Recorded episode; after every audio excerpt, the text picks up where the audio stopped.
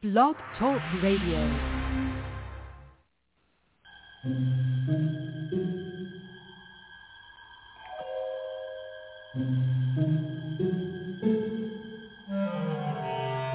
Archangels, ghosts, and Bigfoot, oh my. It's just another night for Supernatural Girls. Real stories, real answers to life's biggest supernatural mysteries. And now, for another exciting interview with paranormal experts from this world and others. Here's your host, paranormal researcher Patricia Baker, on the one, the only, Supernatural Girls.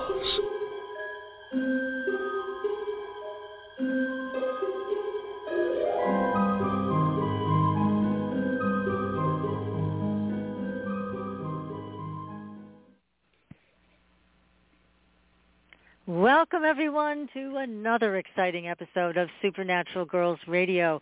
I'm your host, Patricia Baker, and I'm here with P K all the way from Tucson. How are you, P K? Oh, I'm just absolutely fabulous.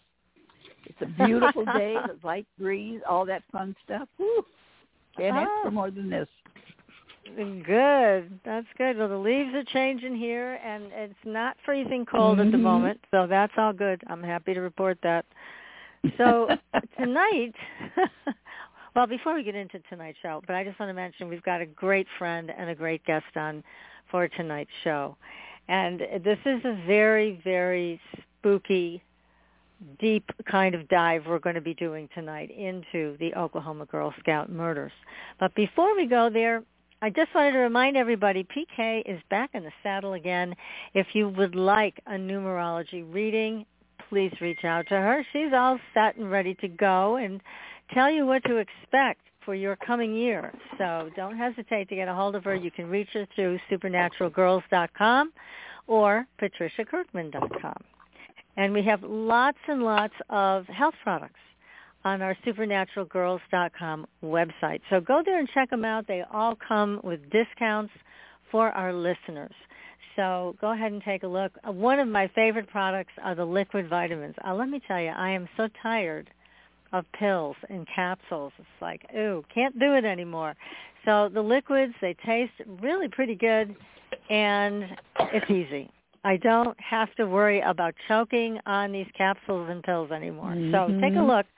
There's lots of stuff there. We have the laser watch. We have the air energy device. We've got things for spas, things for personal use. It's all there on the homepage of Supernatural Girls. So tonight we have a show that is, I don't know, it's I don't even know how to describe it because usually we don't go into true crime. But the reason we're going into true crime is because of the paranormal elements that are involved with this crime. It's it's a very disturbing crime. I'm going to give everybody a trigger warning. This is something that I know they made a recent docudrama about on Hulu called, um, what was it, something about the ashes. Um, but anyways, mm-hmm. there's been a lot written about it. We were introduced to this crime by Renee Barnett, again, a dear friend.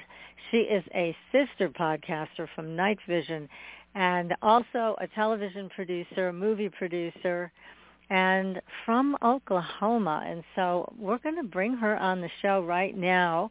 And then, P K, I'm going to hand it over to you to do the numbers of this crime because this is what you did several years ago. Mm. When we had a show, I know Renee did part one. She did all the investigative uh, work and had the investigators themselves on her show. We followed up with a Native American medicine man who trained under Mad Bear Anderson, Michael Bastine. We also had George Lugo with us, and we talked about the paranormal aspects and the, the very dark sorcery that was used and the hold it had on everybody related to this crime. So let's get Renee on with us. Renee, welcome to the show.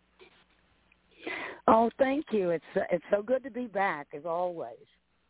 I, yes, I, thank you. I was explaining on the on the uh, before we went on the air live, I, I I sort of had to move heaven and earth to be here today, but it was so important. I mean, uh, you know, I first of all. Uh, you know, I I, I love I love being with you guys again. And the other thing is, this is a story uh, that I've just been sort of obsessed with for years and decades and decades and decades now, and starting from the very, very day that it happened. And uh, it was it was really prominent in Oklahoma. It was actually probably the most famous murder case ever, uh, still to this day in Oklahoma. And it caused so much upset and division uh, among the population, because there was a lot of disagreement about the suspect. Was he guilty? Was he not guilty?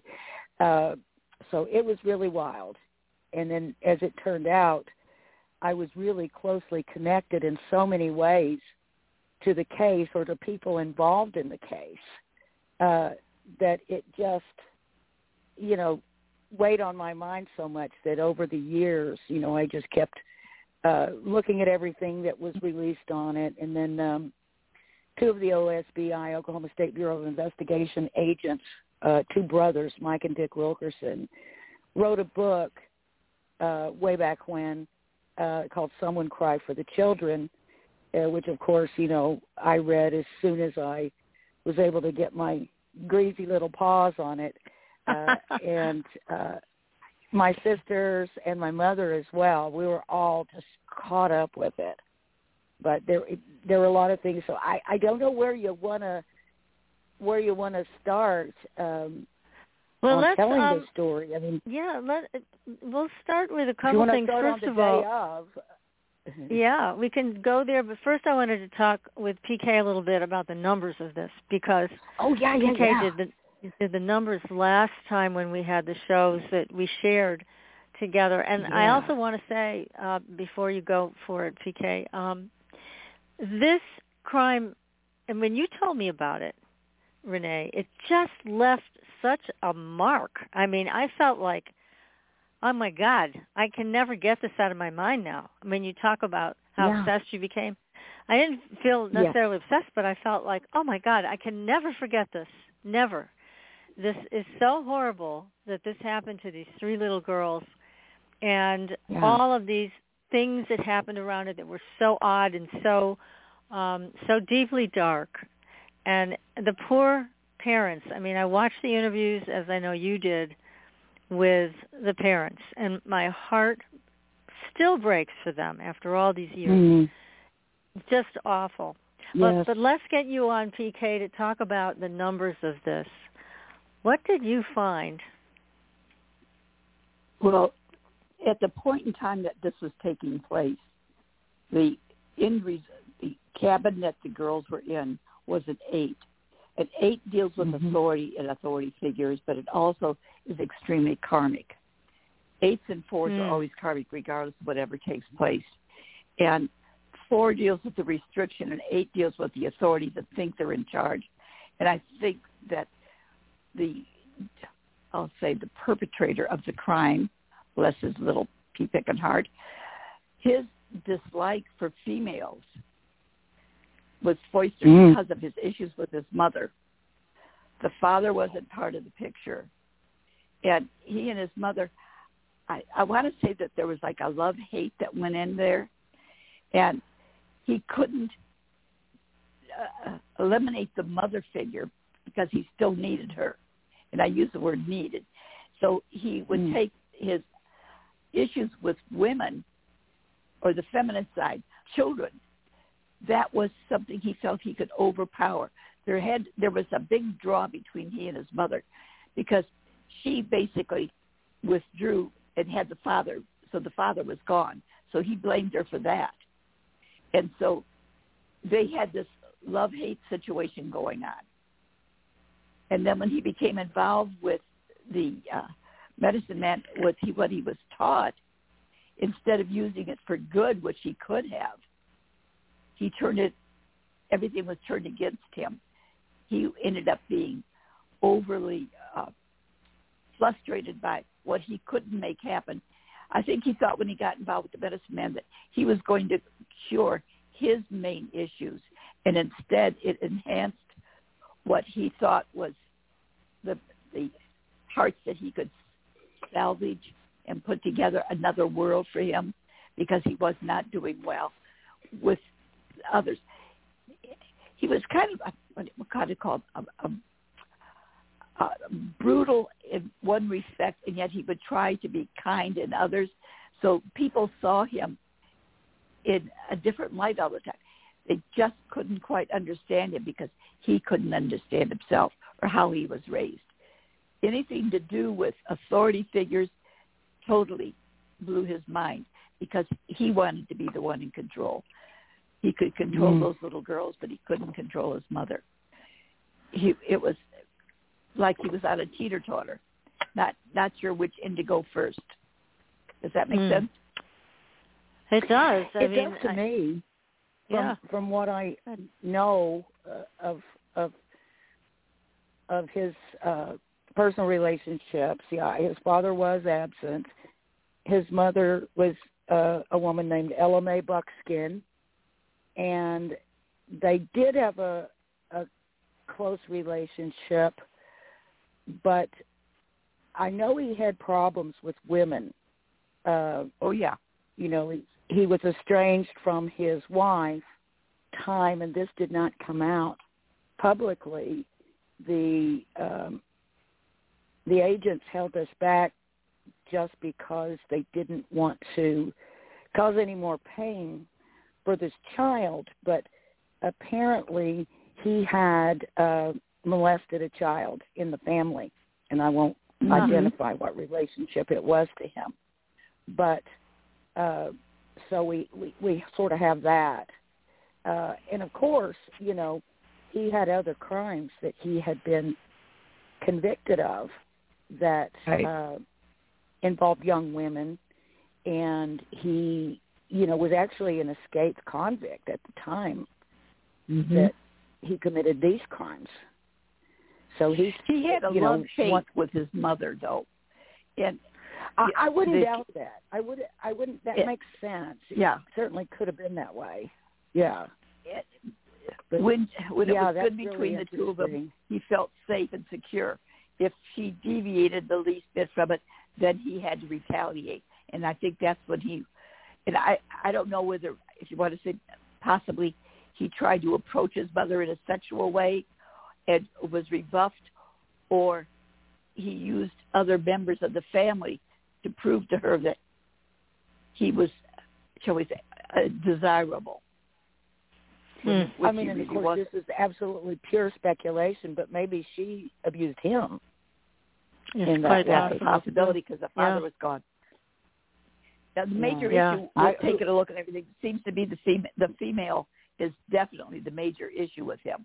But, yeah, it could be, the that makes good sense that it could be just the other way around, because yeah. of the father being gone. There are clues further into the case that show that problem that he had. Um, mm-hmm. But uh, it, it was just, I mean, all the way around, it was such an unusual case and with unusual elements to it. But uh, you know, of course, initially it was just a murder. You know, it was a it was a, right. a horrible, horrible. I remember the night uh, of the thirteenth when um, it first came out on the news, and I was actually just leaving Oklahoma in my ten-year-old station wagon, headed for Los Angeles. Going to move to L A And as I was driving through this, you know, desolate area through, like, western Oklahoma, uh, and I heard it come up on the radio that there had been a murder of three little Girl Scouts at Camp Scott in Oklahoma. Mm-hmm. And, of course, you know, I was just like, oh, my gosh, you know, and they kept talking about it, you know, in each newscast on the radio. And, you know, when I talked to my family, you know, of course, they knew all about it. And um, it was just, uh, it was just, it captured the attention of, of, of everyone. And mm-hmm. and this is this is back in nineteen seventy-seven too. nineteen seventy-seven So this is back. Right. this is long ago when, this is be- way before all these school shootings that numbed us out. And, oh, yeah. you know, this this is a time of life and history when when things were m- much more innocent. And yeah, well, you know, this was strange. so, so oh. totally unexpected.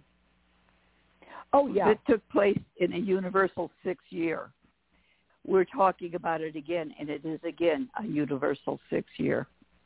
Oh, wow. Isn't that ironic? Interesting. Yes. It's six feet for perfection, and it deals with the family issues. But we're going into next. Secrets are going to be known. There's something else that's going to come out about this, and I wouldn't be surprised if it's not next month. I don't know why I'm getting that, but there's something mm. that's going to be pulled out of the rabbit's hat. Yeah. That oh, would be amazing. Yeah. Well, so tell us the, the beginning of this also, Renee, because these three little girls each had their own story about getting to the camp. One of them didn't want to go, cried and screamed, said, "Don't make me go."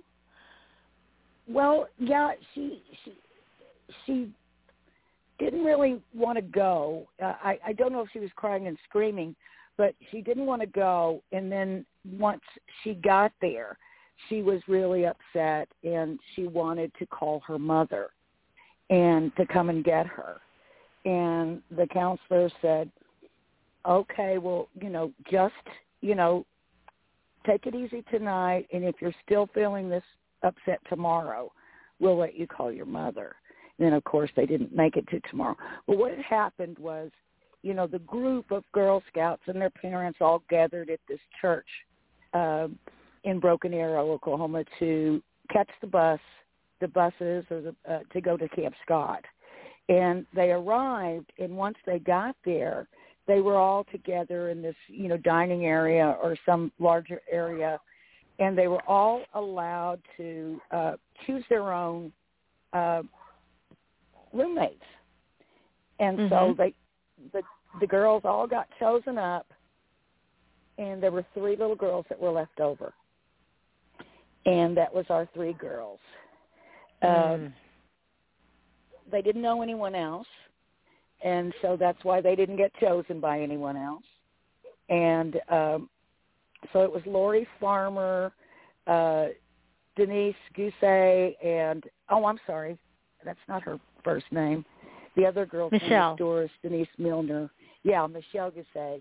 And uh, so they got together and they went, you know, to their tent. And because they were assigning the tents by number, you know, the first group got number one and two and so on. And so these three little girls were left for the last tent, number eight, which was the furthest tent away from the counselors. And it was at the edge of the camp and right next to the woods, right, you know, next to a big uh, wooded area. The whole area is forested and wooded. Uh, and so then what happens was in the night, this one counselor heard some noises, and she, uh, when she went up to go to the bathroom, because they had these outdoor, you know, toilets set up, and she heard these noises, and she described it as like a growling, like a, a frenzied animal attack or some kind of a weird growling noise. And so she looked, and she looked, and she saw a very dim light in the woods, and she shined her flashlight toward that, and it went off. And then she turned off her light, and in moments, all of it resumed. She saw the light come back on. She turned on her flashlight again to look, and it went off again. She ended up finally just going back to her cabin or her tent and went to bed, and she could hear these noises, you know, and, and, and I know in the in the book it was described as, you know, those grunting, horrible noises just became a part of her of her dreams. And mm. uh, she just assumed it was, you know, an animal out there in the woods, uh, you know, making noises and, you know, whatever. So then the next morning, I believe it was the, the, the same counselor gets up, and she's only like nineteen years old or something, you know, and she goes out and she sees something out in the road, and she saw that it was like a sleeping bag or something, and and she says, oh my goodness, you know, who left this? And she went, and then she realized there was a girl in it, and she was dead. And then quickly, you know, they found the other little girl, and then, you know, uh, on back toward the woods a little bit more, they found the, the third one. And, of course, you know, everyone went into shock. Um, as it turned out, um, I I had was just leaving, as I was saying, I was moving out to California from Tulsa, but I had been a news reporter there. And as it turned out, my boss um, was a guy named Richard Dowdell, and he immediately rushed out to the scene and, you know, covered the story, and ended up being the only journalist that this murder suspect would, would speak with on camera. Oh, my uh, goodness.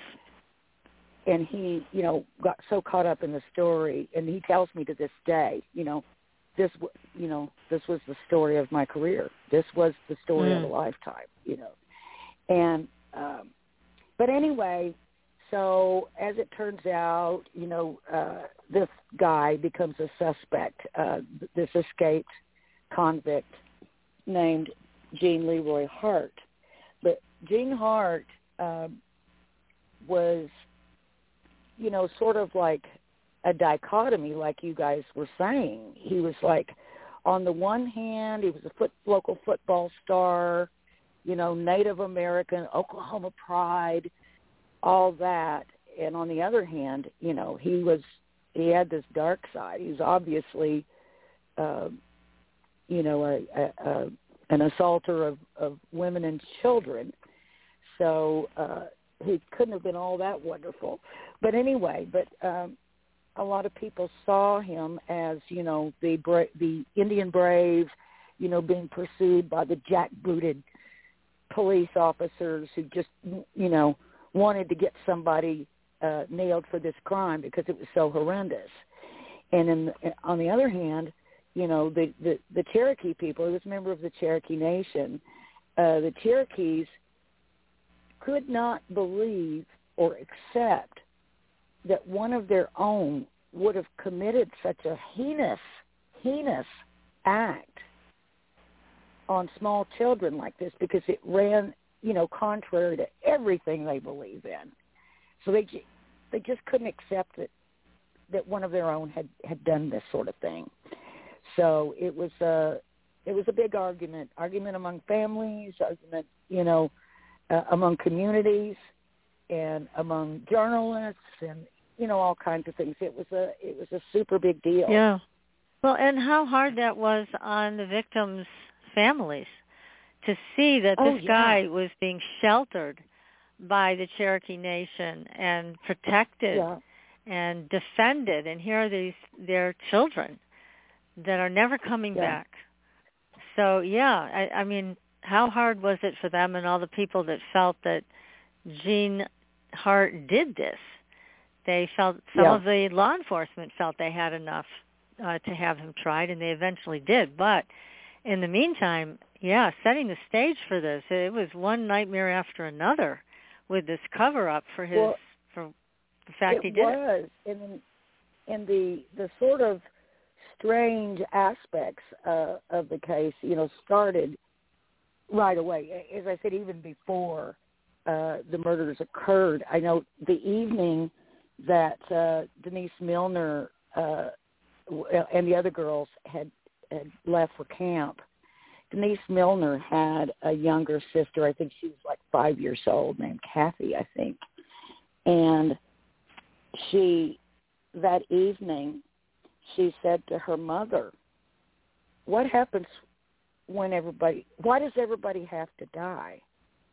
And her mother said, well, we die, you know, and we make room for, you know, new people to come in. You know, when a baby's born, that's a new a new person coming in. And and she said, she just, the, her daughter just looked at her, her five-year-old daughter, and she said, tonight everybody's going to die. Mm. And mm. her mom, My you know, God. thought that was really weird, but, you know, of course, brushed it off and, you know, just reassured her that everything was fine.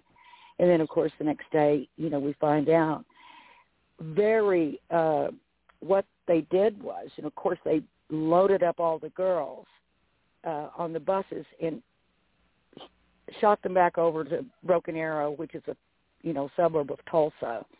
All these little girls were from Tulsa. And um,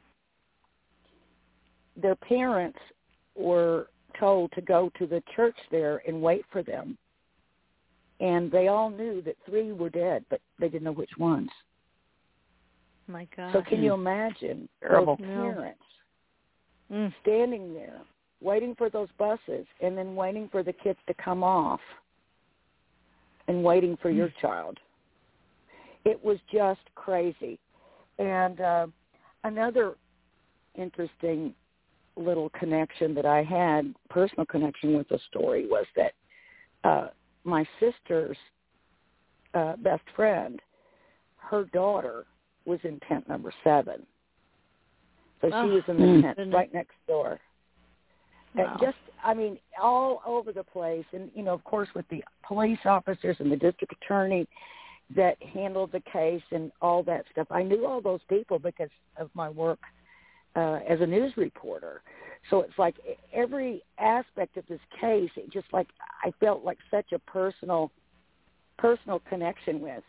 Uh, but anyhow, so they uh, ended up uh, conducting this manhunt, you know, for Gene Hart. They couldn't catch him. They couldn't find him.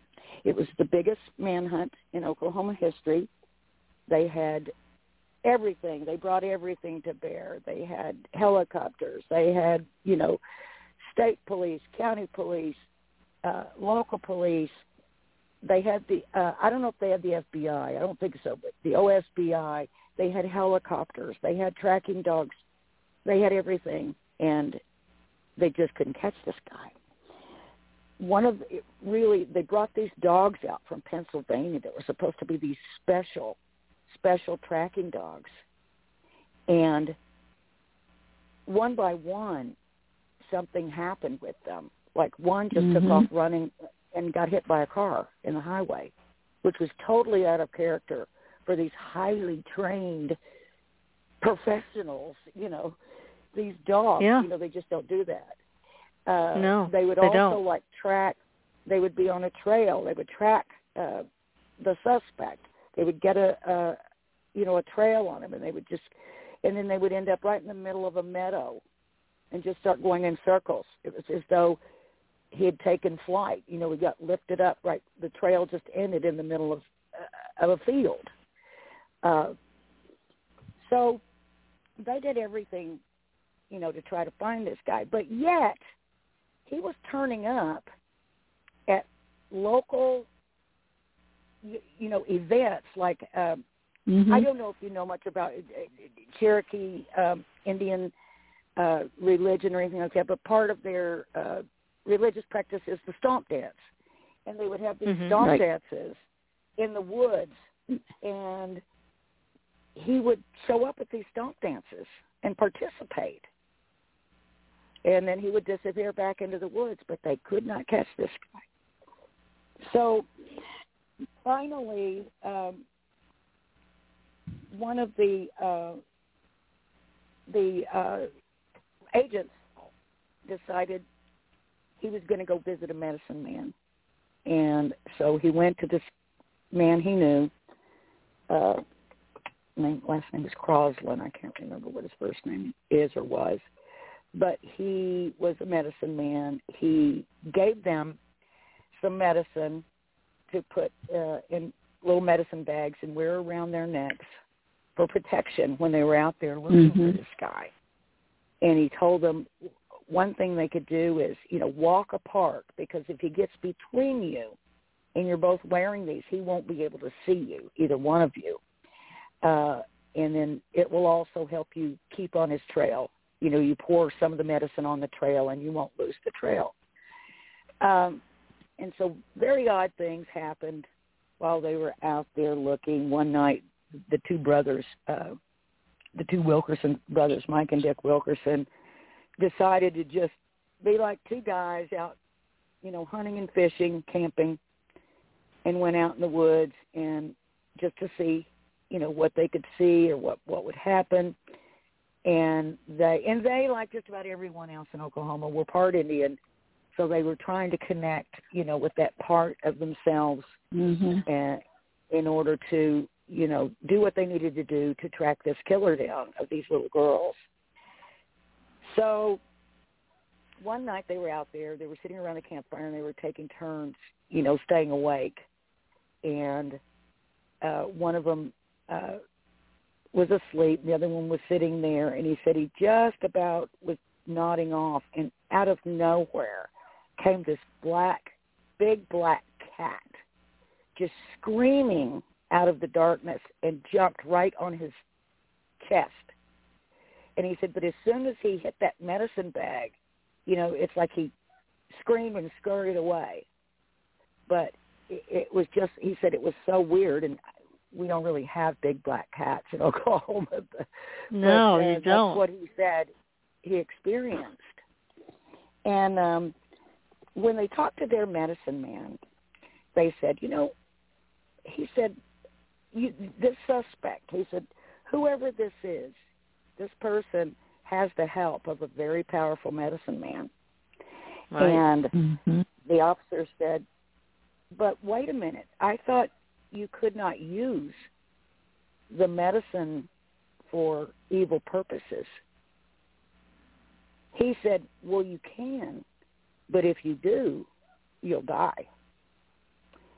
And he says the medicine man may not know he's using, he may believe Gene Hart, but if Gene Hart is using the medicine man, you know, or whoever the suspect is, he'll die. Mm-hmm. And he he conducted this ceremony right there with the guys, and he took out this old tobacco that, I mean, ancient, ancient, ancient tobacco that they almost never, never use any of, because it's so precious and so rare.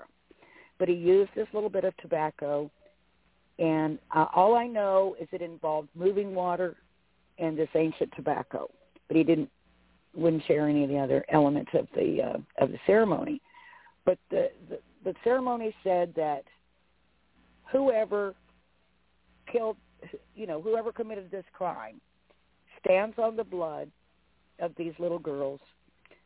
Whoever Uh, whoever did it, if it's Gene Hart, if it's somebody else, but whoever did it will die. So they went out, they did their thing, they kept looking for him. Uh, one of the agents who, uh, Patricia, I know you'll remember Harvey Pratt. That's was, right, yeah, uh, I do. Yeah, he's Cheyenne Arapaho. But he also was involved in um, in the World Trade Center bombing. Uh, he, I believe, he did a recreation of one of the perpetrators. Uh, you know, he's an artist as well. And uh, anyway, so Harvey's a very, very interesting and cool guy. He uh, is very much into his Native American heritage. And so one night when they were, they had a, a, a base camp set up down near the lake, not far from Camp Scott, and they had trailers and everything, mobile phones and all that stuff. Back when hardly anyone had a mobile phone, it was phones in your car, you know, that you could get that cost like a hundred dollars a second to use. I, I had one in my car from the, the radio station right. that I worked at. I got in trouble for using it, so I know, but. Anyway, um, they uh, they were doing their thing, and they were saying, "Gosh, we just we need a break. You know, we need a break of some kind." And I guess they looked up and they noticed that Harvey was gone, and uh, they went out looking for him. And he was down by the water, and he was doing a ceremony with some cedar branches. Uh, I know a lot of people, you know, think sage is the thing, but where I come from in Oklahoma, they use more cedar than anything, but also some sage. But uh, cedar branches are supposed to be the ultimate. Um, and uh, so anyway, he was, you know, smudging, as it's called, but there they call it smoking yourself. And the two guys walked down, and they said, what are you doing? And he says, well, I'll tell you, but if you laugh, that's it. You know, I'm not telling you another thing. Mm-hmm. And they said, no, no. And so he said, I'm, you know, purifying myself. And he says, and I'm sending out this smoke. And this smoke is going to go out, and it's going to land on someone somewhere that can help us. And the guy said, well, can you can you do us too, you know? So they weren't, you know, making fun of it at all. They were all in to, you know, try anything at this point, and they had a lot of respect for Harvey, so they said, sure, let's try anything. So he did them. Just as he finished, the phone at the mobile camp rang, and it was a man who was a professional photographer who also taught a photography class at the McAllister State Prison in Oklahoma. And what had happened was, in their searches for this guy, they found places where he had been staying, caves and things like that. And in one, they found a flashlight, uh, you know, that had plastic over the end and just a little pinhole cut. So that's why the counselor just saw the dim light in the forest. Right. And yes. They found some other items, and they also found uh, some photographs, or a photograph of a wedding. And so they had actually published hmm. this picture in the newspapers and said, can anybody identify, you know, this wedding? And so they get this call from this photographer. He says, I shot that wedding, you know, that that's my work, and, you know, it was blah, blah, blah. And he said, it ended up the film, at the film class, at the at the uh, prison developed the film, and the guy that developed that film was Gene Hart. Huh. And the wow. reason that he took the picture was because the bride looked very, very similar to his estranged wife that he hated. Hmm. And so he, that's why they feel he just nicked that one picture. But they tied him hmm. directly to the photograph, directly to the other evidence in the cave, the, the flashlight and some other things. Um, Anyway, ultimately, they did find him. And where did they find him? They found him at the cabin of the um, medicine man that he was using. Um, yeah, Sam, a guy Sam named Pigeon. Sam Pigeon. Was, right. Sam Pigeon yeah. In the Cookson Hills, way in the middle of nowhere. I mean, you have no idea how dense these woods are back in that area. I mean, you could so get lost so easily. And, um, I mean, just in the middle of nowhere. And when he came, when they got him out of the house, he was wearing a pair of women's glasses. And they were glasses that he stole from one of the tents at Camp Scott uh. that night. So put him right on the scene, you know, everything. I mean, they really had him dead to rights. They really, really did. Uh But then the trial, uh, you know, came, and there was still a lot of, uh, like I said, a lot of division on his guilt or innocence. He still had yeah, so the, tri- the help of... Of everybody. Sorry? He, he had the help yeah, of everybody. He I mean, had he, the, he had the help of, of Sam Pigeon, who was still doing medicine stuff yep. for him and sorcery for him. Mm-hmm. And this trial, I mean, it started in nineteen seventy-nine, and then all these big-time lawyers wanted to represent him, thinking, you know, they'd get their publicity out of it. So it, yeah. it became it became this, uh, you know, this this great way to get famous, sure. to be associated yeah. with this yeah. this nightmare. And the, again, the the poor parents, the poor families that are sitting watching all of it. But yeah, he they, oh, he escaped yeah. for what, ten months after the murder. Ten months. Mm-hmm. Oh yeah, and he it was, was like flying year, around yeah. the countryside, and living yep. with Sam in Pigeon that same being little hidden. Area. Never left the area. Never yeah. left the area.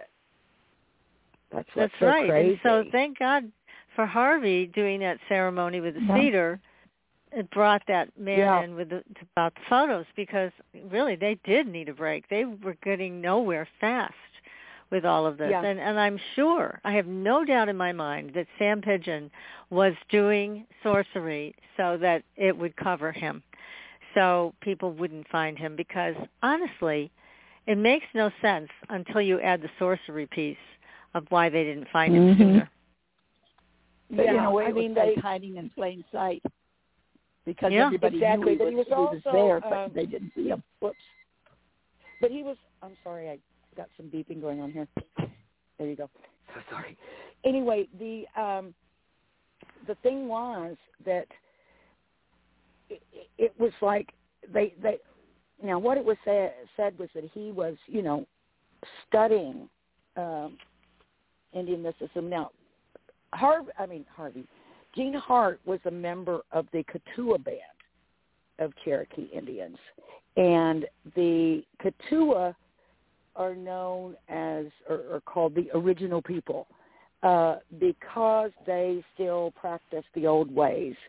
They still, you know, do a lot of medicine and and, and stomp dance and and all that. Uh, the the Cherokee Nation itself is much more sort of assimilated, and but the Katua is more uh, like the old style, you know, tribe. And they do, uh, they're sort of the shaman tribe, you know, of the Cherokees. Uh, so they, okay, that makes sense. They, they have a, a lot more to do with, with with that sort of thing. And it was said that he was, you know, studying uh, medicine, you know, to become a medicine man, and um, that he was able to do things like either, you know, make himself invisible or change him, change form. They believed that he could change, like, into a bird. They thought perhaps he might have been that black cat, you know, that, that jumped on them, that sort of thing. But that's mm-hmm. the kind of things. And then, of course, during the trial, there were, you know, it, it was in the newspapers. I mean, I, you know, that, you know, there were four medicine men, you know, at the courthouse today, you know, doing ceremonies at the four corners of the courthouse. And the, um, you know, the goal was, you know, to make him innocent or to confuse the jury. Um, so even though they had all those elements tied down, and it was there, and it more, was no one, he, no one yeah, they, hard. they they they also had the same M O that he used to kidnap and rape two other pregnant women, right? He used the same yeah. black, Those same kind of black tape. Yep. Yep. Luckily, they got away. Yep. But there were such strong oh, those similarities. Girls, they were so lucky. Yeah. Oh, that's for sure. And, yeah, he but left but them. Again, there was there was a match in terms of actual evidence, an, a match, mm-hmm. and he still got off. Mm-hmm. Yeah. Well, he didn't get off. Uh, I mean, yeah, he, exactly. He still got off with the girls, but with the uh, with the young women that he jumped in their yeah, car. Yeah, he was in jail for that. You know, outside mm-hmm. that club right. that night. They were so lucky because, of course, he took them out into the woods, you know, assaulted them, tied them up, and then um, was going to leave and come back later for more. And they were able to get loose. One of them got loose and got the other one loose, and they got the heck out of there. Thank God. And um, I can't imagine what that experience would have been like. I mean, you know, they were thinking, had to be a this nightmare. Is it for me. Yeah, mm-hmm. Thank God that they had the strength to get out. But um, this is, again, so troubling, and the only way I can understand it is with the complete use of sorcery, dark sorcery, to protect him. And as you said, you know, having these medicine men coming in to confuse the jury, standing in the four corners areas, you know, doing ceremony for this this perpetrator, this predator. Yeah, it's it's really so offensive, the whole thing, that they are uh, that they did this but, kind of thing you know, for him. Do you I, feel that they thought he was they, innocent? They didn't. They, the people didn't really believe that he did it. You know, that's what I. Uh, yeah, yeah, that's true. I know they didn't believe it. They didn't yeah. want to believe it because I know one of the uh, the um, law lawmen that they interviewed, who was Native American, when he first heard about this, and, and he thought of Gene Hart, and he said, "Please don't let this be a Native American who did this." Yeah, and right. you know, and also he mentioned that they were all scared to death. They brought their bullets to medicine men to be blessed because they oh, were yeah, so they afraid sure of the kind of sorcery that was being used. And, again, I think what's so important for people to understand is that this this magic, this sorcery, this witchcraft, whatever you want to call it, is real. It's very real. It's very powerful. And, P K, you and I were talking earlier today about was he mentally ill. I think you're right when you said he was. And that makes this type of sorcery even more powerful because yeah. when you're mentally ill, you have no boundaries in your mind, and this stuff just happens instantaneously. You have instant access to calling upon these these dark energies, these demonic energies, and I think that's what this guy was up to, and then getting all mm-hmm. this help from other medicine men. So, but in the end, he was, what, jogging around the uh, jail yard? And he was only thirty-four mm-hmm. when he dropped dead of a heart attack. Uh-huh. I think he was twenty-seven. Oh, he was twenty-seven. Oh, my God. So he's even younger. Incredible. Yeah, and they did a, uh, okay, yeah, so what happened was, you know, uh, he had to be returned to prison because he was still... Uh, had some time to serve for those other crimes. Right. And so he got sent back to prison even though he was acquitted for these crimes. And then uh, it wasn't long after, I think it was, you know, like within a month or, you know, very short period of time, he was jogging around the prison yard and just dropped dead. And they did um, an autopsy, and they said he was a perfect physical specimen and had no mm-hmm. explanation for why his heart just stopped. And I thought, well, maybe there is an explanation. Uh, yeah.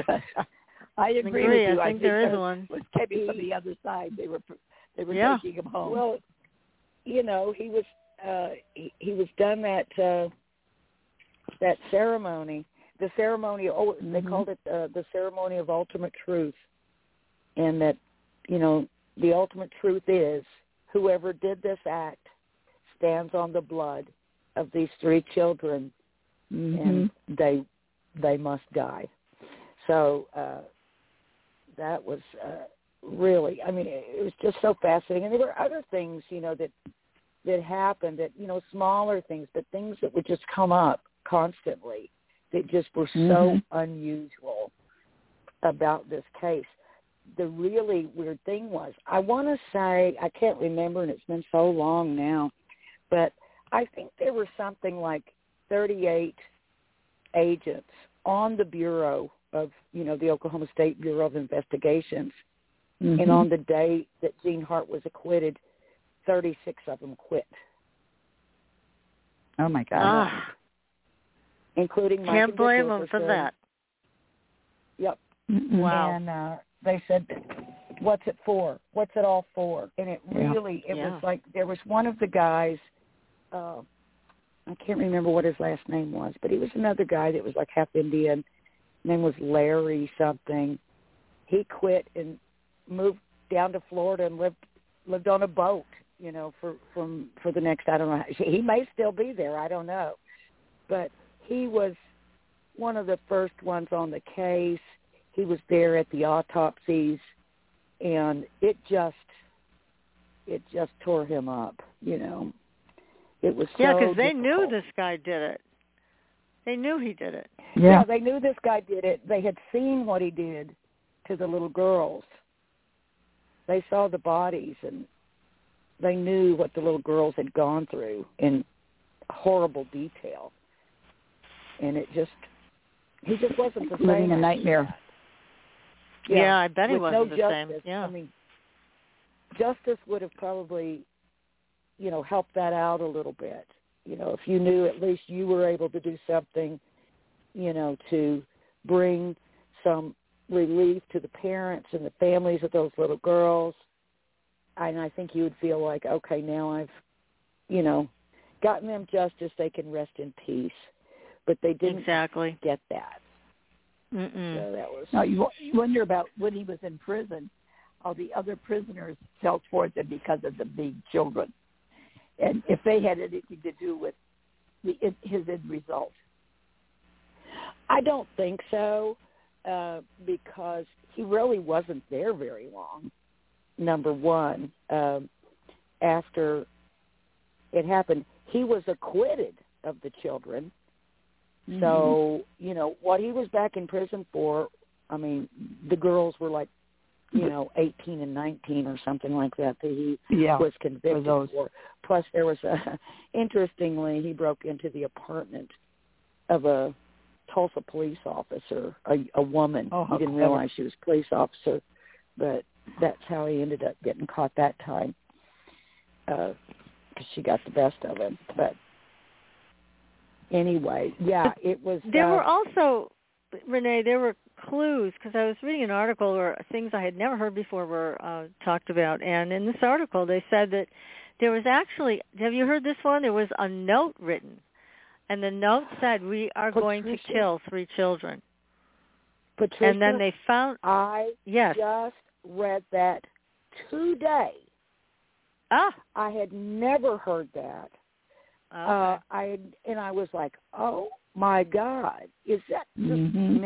you know, misinformation, or is that real? But what they said was, because it was just, I just, what I did was I just Googled Oklahoma Girl Scout murders and looked on Wikipedia just to remind myself of some of the names of people. Yeah. And um, mm-hmm. they said there was this note, but they said in the Wikipedia article that that note was brought out in the civil case. So okay. If that's, if that's the case, then that must have been true. But honestly, I've never heard anyone ever mention that before. Mm-hmm. That doesn't mean it's not true. But uh, yeah, exactly. I was well, and you, by that. Yeah, they and there was something else too. One, they, they the note said they were going to murder, coming back to murder three girls in tent number one. Uh, okay. Which is weird. So he ended up in eight. First of all, how yeah. would they know there'd be three girls in a tent, you know? Yeah. Yeah. Because all the tents he, had four girls except for number eight. Well, he obviously had access to very powerful sorcery that allowed him great freedom and the ability to do these heinous acts, um, and then hide, you know, hide out for ten months before he could be caught. So, you know, that's a lot of power. And again, Definitely. anybody who doesn't think the stuff is real, it's real.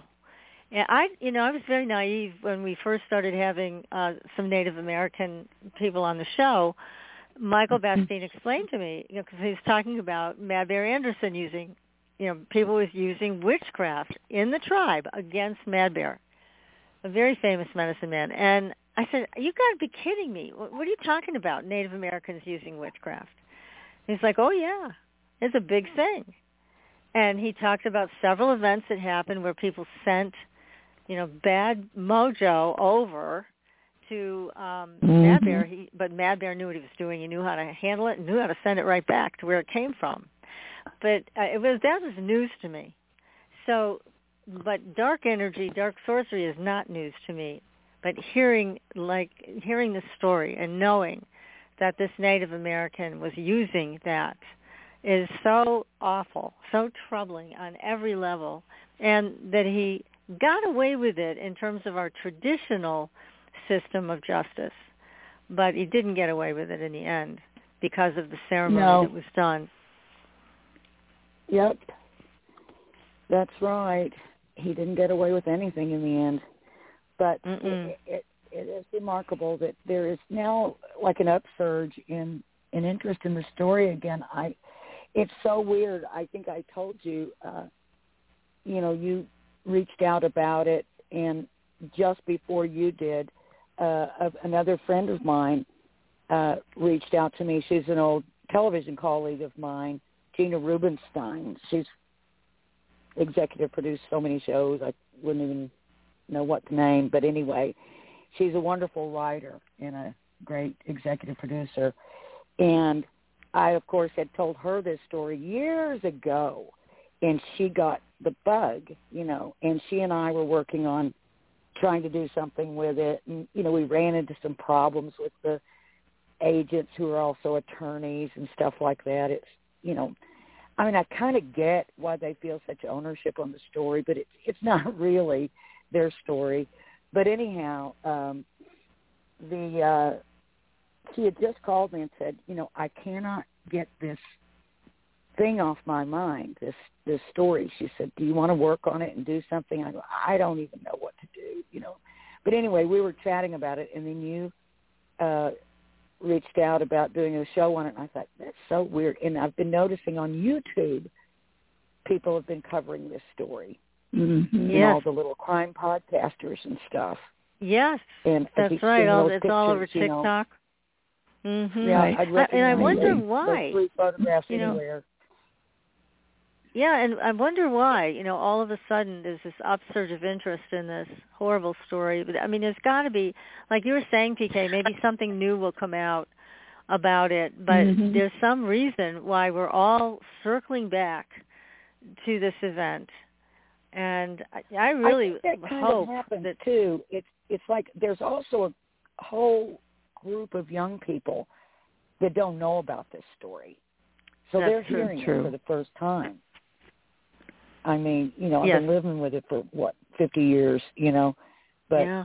Yeah. they've uh, they're just now hearing it. What? Oh, Girl Scout camp! Oh my gosh, you know. So I think that may be something, but there may be something afoot as well.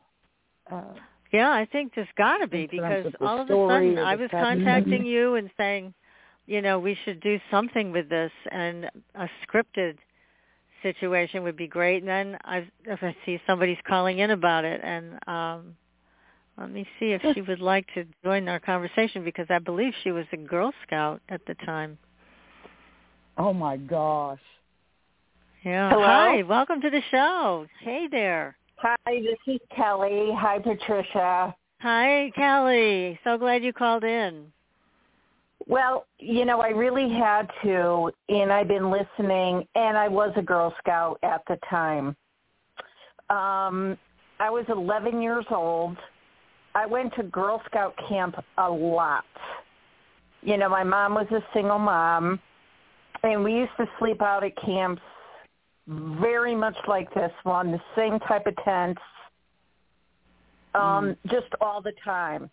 I remember hearing about it, and I was scheduled, and I live in Connecticut, but to me, the distance, I didn't know how far away it was. And I was terrified mm. to go to camp, and I begged my mother not to go. But, you know, her being a single mother, she was a nurse, so she would work all hours of the weekend. And I did end up going. But I tell you, even to this day, nothing has terrified me more than this story. Hmm. Mm. Nothing. I mean, even during the day at camp, and I loved going to camp, I was frightened and terrified every second. Gosh. And then even... And it just, it, it just like, I, I'm still like, God, how did this affect me so much? And nothing affected, it, to this day, nothing affected me more um, than these murders. And then when I saw, um, you know, and whenever it would come up, it's like, I don't want to hear about it. I can't talk about it. I can't look at the pictures. You know, and I'm fifty-six right. years old now. Oh my yeah. God. But it was, in, it, it, it was just like, um, it, to me, it was just so important that you guys are doing this and bringing a light to it, because the special on Hulu was the first thing I was able to sit through. Yeah, that was four, uh, about, four sessions of it, four hours, right? Yeah. Mm-hmm. Yeah. Right. You know, but they didn't really get into the supernatural part of it. But, um, and I, I still to this day could, you know, it's like one of those things that just, you know, I really don't even have the words for it. I don't know what the language is for it. But I just know nothing mm. in my life has ever terrified me quite like this murder. And this, and I'm all, and I was all the way over in Connecticut. Even as an adult, Patricia, when you guys started, did the first radio um, show about this, I couldn't listen to it. I was too afraid. Oh, oh my, my goodness. goodness. And that wow. was just, I think, a couple of years ago. Yeah, back you know, in twenty eighteen, so I, I think yeah. we did it. Yep, yep. You know, and I, so I, I just... Yeah, it's like just so, such a strange thing. And then hearing about, um, you know, this, like how, you know, how they couldn't catch him and how he was using this, you know, dark magic. And it, it, it is so hard to wrap your mind around, you know, it and, is. um, And it, it that it never really really left me. Whenever I saw something brought up about it, and there hasn't been a lot. That's why I think this is so important, because I think the families, especially, it, it just were um, kind of pu- kind of pushed to the side. They definitely were. You know? That's absolutely right. Yeah, they were. They were not you know, treated one fairly of, in any of it. Really sad things, one of the really sad things that happened with the parents was, you know, I mentioned that my old boss, uh, Richard Dowdell, was the only uh, journalist that uh, Gene Hart would allow to uh, interview him at the jail after he was arrested. And here was Richard. Richard was young, too, at the time. Uh, And so this was like the biggest story of his career. And to this day, it still is, even though he had fifty more years of experience. Right. Uh, but he went to the jail to interview him and found that he was only uh, allowed to ask him a list of prepared questions that Gene Hart had right. prepared. And wow. um, they were things like, what kind of music do you like? You know, and he started uh, telling about how he's into classical music and oh, read classics and all. Really just trying to, and he had, Richard, my friend, had built a really strong friendship with all the parents uh, of these girls. And once that interview came out that just had Gene Hart smelling like a rose, the uh-huh. families were so disgusted and disappointed in Richard that they cut him off, and it really hurt his feelings a lot. But you know, he understood it. But you know, it was uh, it was yeah. sort of a sad a sad deal. But that reminds me of something you said, P K, about him being kind of uh, I don't know if you said narcissist, but you know, like in control and you know all that right. sort of thing. It does really match up with what you were saying. Uh, about his personality. Uh, yeah. He really thought he was smarter than everyone and really yeah. loved to control better things. Than everyone. Yeah.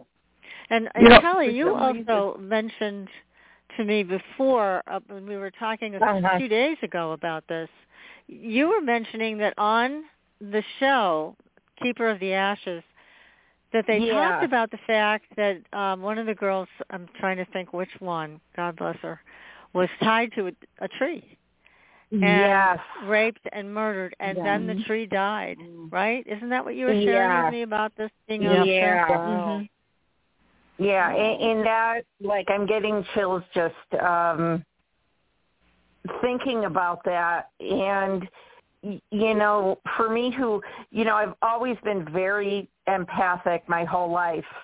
Um, and I remember the first time I saw the Twin Towers in New York City, I was in junior high school. And I remember looking up at them and feeling something completely ominous and scary. Hmm. Mm. To the point where I even remember what I was wearing that day. Okay. And I could never really, and that was in the eighties. You know, and then, you know, similar to this story, you know, it was just like, it, it, when they talked about the tree dying, I'm just thinking like, wow, we are so connected on levels that we don't even really know. You know, sure. I've been looking into, uh, I've been looking into life, you know, life after death or life after life. Uh, just doing a little research into that area recently, and just last night I uh, listened to a man's story who, you know, his big thing was, you know, trees can communicate, you know, and yeah. uh, so now we're talking about this tree, and so it makes sense, you know. It's a, you know, we just don't understand, uh, right? You know how it works, but you know we are connected to every yeah. living thing. That's for and it, sure. You know, yeah. this, this event, it's, it was shattering. I mean, this event was shattering on so many levels. And when I watched some of this uh, docudrama on Hulu, Keeper of the Ashes, the tree looked shattered. I mean, you look at it, it I mean, did. It looks like part of it blew up or something. And you it understand looked, that it because... Did. It looked burned. Yes. It looked like part of it was blackened and burned. Yes. Mm-hmm. And I think that this event, this horrible, horrible, tragic event, has that same effect on our psyches. I mean, that's why we can't we can't look at it, we can't look away from it. It's it's just so shattering on so many levels. Yeah, yeah. It, it is. It really is amazing because this has been really the first time I've ever been able to, I, I mean, I can't believe I'm even talking about it, you know, because Good I wondered you. the whole time, you know, when I was at camp, um, are the other girls afraid? You know, because it just it wasn't talked about. You know, yeah. we're just at camp acting like everything's fine. And again, we didn't know how... you know, where it took place, we just knew it took place. And to me, right. it, that could have been like the next state away or an hour away. I, you know, I didn't know it was in Oklahoma. You know, so it just, exactly. to me, it, and there, there's also something, again, it's hard to find the language for it, but knowing that the good medicine man, you know, did that ceremony and, you know, that that it worked. You yeah. know, yeah. It's like, no, okay, I, I don't want to. I don't want to make anyone think I'm I'm saying that any of the medicine men were were necessarily evil. Uh, you know, right, even though right. they were working oh, no. for Gene Hart, I believe they were being used by him. Uh, yeah. And, you know, in the no, I was thinking more that, the medicine man who did the ceremony with the tobacco and the. Um, and oh, saying yeah, on the blood of yeah. the children, you know, and yeah. this, this right. one will die.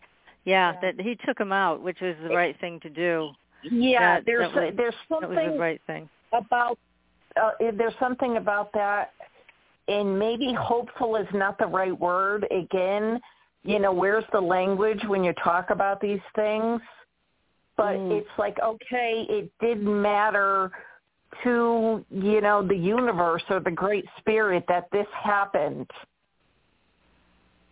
yeah. you know, yes. and that, and that I think that was just such a huge help, and I hope that, you know, more and more things come out about this because it, it's just so important that they be remembered. I mean, and interestingly, all those agents, you know, were either Indian or part Indian, and each and every one of them uh, got more in touch with their native roots uh, because of this case, mm-hmm. and interestingly kept it up over the years. And in fact, um, I met Mike Wilkerson, oh, it's probably been, you know, maybe fifteen years ago now, and he still carries that medicine bag with him everywhere. The medicine mm, yeah, bag that was really on this case. Yeah. Yep. And what they about Harvey really, Pratt? Well, Harvey, of course, he never was not in his native roots. Harvey was, you know, Native American all the way, you know, into his uh, heritage, into the practices and all that, uh, you know, much more so than the other guys. Well, the other guys weren't really at all. But, you know, and, and you know, like I said, just about everyone in Oklahoma is part Indian, you know, or has some someone that's Indian in their family. And so mm-hmm. it's, it's all, uh, you know, kind of organic there. And some of these, like my mother used to, you know, out here in L A would send me little, you know, FedEx envelopes full of cedar branches, you know, when, after wow. I moved to wow. California to, you know, to burn and, uh, and stuff. And it's just, you know, we didn't think anything about it, like, oh, this is a weird ritual or something. It's just like, oh, well, here, here's your cedar branches. You know, don't forget them. yeah. But, yeah, oh. it's, it's interesting. I think, uh, yeah, they very much depended on that uh, help that they got from from Mister Crosland. And um, there well, is and this a, was a time. You know, you said that that documentary said that it didn't really contain uh, any of the, you know, spiritual right. or metaphysical or mysterious right. aspects of it. Now, right. That's why I called Patricia right away. I'm like, hey, there's something you got to see. Documentary. But I knew it was there is, missing some pieces.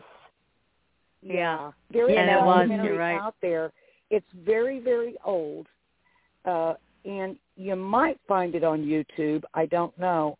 But I know that I, when I was researching this, oh, maybe, you know, I I would always go back to it. Sometimes I would get busy on something, projects, and then I'd end up always going back to the story. And this was one of those times where I was thinking about developing a television series around it uh, called Locust Grove, which Locust Grove is mm. around, you know, where, where he lived. And um, anyway, so I was working on, on, on that, and it, it, it's just amazing how things – will continue, you know, to sort of pop up and reveal themselves at strange times. But uh, yeah, I haven't picked this back up again probably in fifteen years. But there, oh, when, when we were doing that, we got hold of a copy of that uh, video. I think we got it from a library somewhere. We, you know, we oh, wrote wow. to the library or called the library. What What so was the name it, of it, Renee? It was called Someone Cry for the Children. Oh, that's the name of it. Okay. Oh, wow. Oh, uh-huh. Yeah, and then it's also the book, you know, by Mike and Dick Wilkerson, uh, Someone Cry for the Children, does contain all those aspects, all the Native American bits that, you know, apparently this new docudrama didn't didn't have. So the... You know, if you're interested in that aspect, or if any any of the listeners are interested, I'd suggest hunting those down. Yeah, what happened is Mike mm-hmm. uh, Wilkerson, you know, quit, uh, and he became a producer, and he produced uh, documentaries under his own production company called Barrister Productions because he's a lawyer, uh, and uh, he never went back to law enforcement. He just worked on films, and um, he made several, and that was that was one of them. That was probably the first one that he made. He made some pretty good stuff that didn't get a lot, super lot of attention, but like we hear so much right now about the, uh, you know, the, the race riots in Tulsa in I think yeah. it was nineteen twenty-nine. Is it it's yeah. just now all coming out and all this stuff and. I mean, he right. did a documentary on that, you know, twenty, thirty years ago. Uh, and it was amazing and extremely revelatory about how that whole mm-hmm. thing went down. It was crazy. But, and then he did one on Lizzie Borden.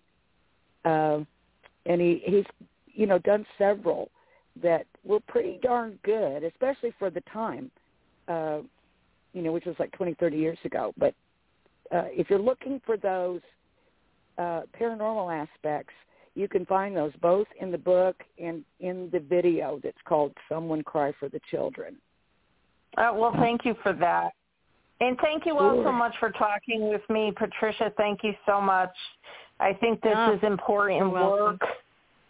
And it's it shifted something in me, because I'm telling you, a year ago I couldn't watch this. Wow. Wow. You know, I, it is, and it's still curious to me as why this affected me so much, but it just did.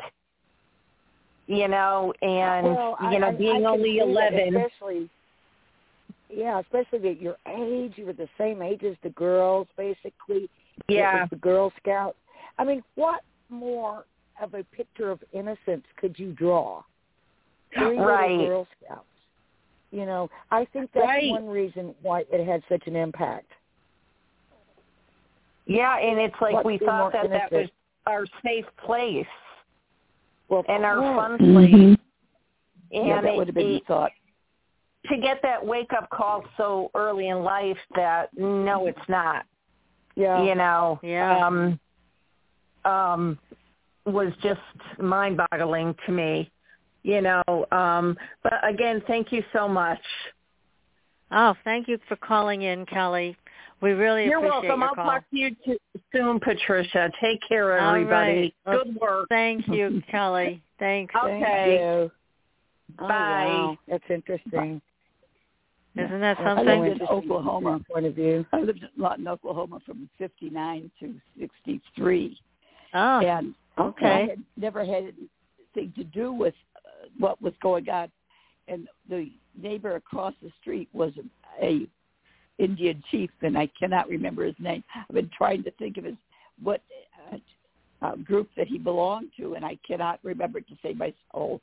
But his daughter worked for the governor in the state of Oklahoma at the time, and it was very interesting because things that they would do periodically, I would never have. Well, come from Illinois, what do I know? You know, it's a total different world, but it is absolutely amazing how what they do, how well it works. Yeah. Mm. You know, and a lot of the things I think that uh, really, I guess, put this in perspective for me, because I was really upset with all the people that the Native Americans protecting this this predator. But then it was a time in our culture where all of a sudden uh, Native Americans were getting more vocal about mm-hmm. being abused and having land taken away, and you know, all of these issues of how badly they've been treated. So unfortunately, this fit right in to oh, yeah. it was what the they whole, were feeling. The Leonard Peltier case and everything was going on at that time. Yeah, you know, the uh, the imprisonment of Leonard Peltier and all that, the sit-ins, the you know. The, the yeah, protests so he was, and things like that. And he was he was saying too himself. He was saying, "I've been racially profiled. You know, you you picked me out to make yeah, me the scapegoat." He was using it. He was yeah. using it it's for sure. You know, yeah. it's terrible when someone does that, because actually those things really do happen. You know, to some people, and it's really uh, horrible for people that really are victimized in such a way, because it makes everyone not really take them that seriously. Just, you yeah, know, someone's always it claiming it. So, yeah, yeah, yeah. exactly. It it, it just um, makes it so you can't believe it. Yeah, but it was that yeah. time I mean, in honestly, our in our it's culture. It's not a lot different than today. You know, we have people, you know, on all ranges, you know, uh, of the spectrum here that believe one way and another way. And it's like one side just can't see how the other side could believe what they believe, and vice versa. Mm-hmm. It's it's very similar. It's yeah. you know, it's like looking at you know, it's like the whole eyewitness thing. You get you know five eyewitnesses to a, a, an event or a crime, you're going to get five different stories. You know, it, it's like it depends on what you you know happen to pick up on, how you filtered it through your experiences. And then there you go. But it's like, yeah, it was it was really frustrating to ever hear anyone especially after I did so much research and found out pretty much all there was to know at that time about what went on. There was just no way he wasn't guilty. There was just no way. And yeah. to hear someone argue that he was, that he was innocent, was so frustrating. But yet, you know, especially through the lens of time, I can look back and see, you know, what was going on. And even at that time, I knew that, you know, the Native American community just, I mean, it was such a horrendous thing. It was so unheard of that they just couldn't believe it would have been one of them. Yeah, one of one of they their own. Yeah, one, one so against their nature and the way that they teach. So it's like, I get it. It doesn't make it any better, you know. But, no, but I kind of get it. No, but I like what you said, but, the lens know, of time, I, because that does change everything. It's not so much like it is now, but still, yeah. I mean, so painful for the family for so many reasons, and then this right on top of it. So it's yeah. Uh, yeah I wonder if, if any of these folks that stood up for him have ever been interviewed after the fact, and if they felt like they were on the wrong team. I would love to know if how they came around to believing the truth instead. There was one. We see really that every day right now. Story. There was a journalist. Um, I think she was a newspaper reporter or something, and she was totally uh, believed Gene Hart's innocence. And um, so when he was acquitted, and then he was being transported back to um, McAllister to the prison to serve out his time for those other crimes, uh, they offered her to ride in the car with him, you know, and interview him on the way back to prison, and she wouldn't do it. Oh, she didn't want to be in the okay. car with him. But yeah, she was okay, like, so, so sure he was innocent. Yeah, uh-huh. So I wonder what she's doing now. Yeah. She's still hiding. Yeah, I wonder how she frames this whole thing. That, yeah. I haven't heard anybody that thinks he's innocent, you know, like after believing that he was guilty. But I haven't yeah. heard anybody and, go the other and, way. And this was way before we really got a handle on D N A testing. So they were in oh, like yeah. primitive stages with that. Mm-hmm. Yeah. But it's been done now. Now, did they do D N A testing? That, and I they, believe they did. They depended on him? Because I thought that they said they could only they figure did. out that they couldn't leave him out. I mean, they were able to get other people and say, no, it wasn't this one. They were able to exclude a number of men, but not him. They couldn't exclude him, but then they couldn't say it was him either. Was that? That's I what I was reading about. Did, but you know what? I'm going to have to look into that, because I should have done that before we went on. But I know that at the time, what they had was his blood type and the fact that he was a non-secretor, and which is kind of rare, I guess. Uh, mm-hmm. So this person, you know, the killer, you know, the evidence that they got from the crime scene was, you know, matched up to, to that part. But then later, I thought they did. Now, I'm going to have to look and see, because I know there are still people that still think it wasn't him. Uh, and if the D N A had proved it for sure, I don't know how they could say that unless they just thought it was, you know, disinfo or something. Yeah, and plus, this guy was a serial perp. I mean, he wouldn't have stopped. And I think he, that's the other no. reason why I feel that the medicine escalating. man that did this, he, yeah, and I think the medicine man that did the ceremony to take him out did exactly mm-hmm. the right thing, because he wouldn't have stopped. He would have kept going. Like you said, he was escalating in his crime spree. So, yeah, I mean, yeah. It's it's just yep. a terrible thing that he got that far. Yeah, yeah, it was it was really something, and I mean, you know, to through the years, you know, it's it's never really gone away, and then of course, you know, a number of years ago, I lost my own child, so it's like I really, you know, commiserate with those parents now. Mm-hmm. It's like oh, knowing God, yes. what it feels like to yeah, lose a sure. child. You know, I, I lost a child due to illness, not due to, you know, being horribly attacked and murdered. Uh, right. You know, I mean, a loss is a loss, but I think, you know, definitely. But one comfort that I have was that, you know, I feel like my daughter died peacefully, you know, yeah. and um, they mm-hmm. can't have that feeling, you know, they cannot. Oh, no. The they, fear of the no, fear they, I mean, comfort themselves in that way. Yeah, I mean, and you're like right. My, it's, it's horrible as it is for you. There is peace in that. Yeah, peace in her passing. That's right. That's. I mean, you take every little thing you can get in those cases. You know, it's like, well, did she suffer? No. You know, oh, okay. That, that's that's one good thing. But, you know, if I had to wonder, like, what she was going through, especially right. if it was, you know, extreme that fear. That would have been terrible. I mean, there's nothing yep. worse yep. than... you know, being terrified. So. Yeah, and being that helpless. I mean, this you can't escape. I mean, this guy was so overpowering. I mean, not only was he a, a pretty good-sized guy, and these were little girls. They said they were like sixty, seventy mm-hmm. pounds each. Um, there's no way oh, they yeah. could have gotten away from him. And being no. so terrified. But you're right. Thinking about that, it's it's got to be torture for the parents. Yeah. But we do hope that, oh like, that you predicted, P K, something more is coming out. And you also did say something about um, the number eight being karmic, because I know we were talking about yeah. why did this happen? You're like, where were the angels to rescue these girls? Or, you know, something fortuitous that could happen that, that would have stopped it.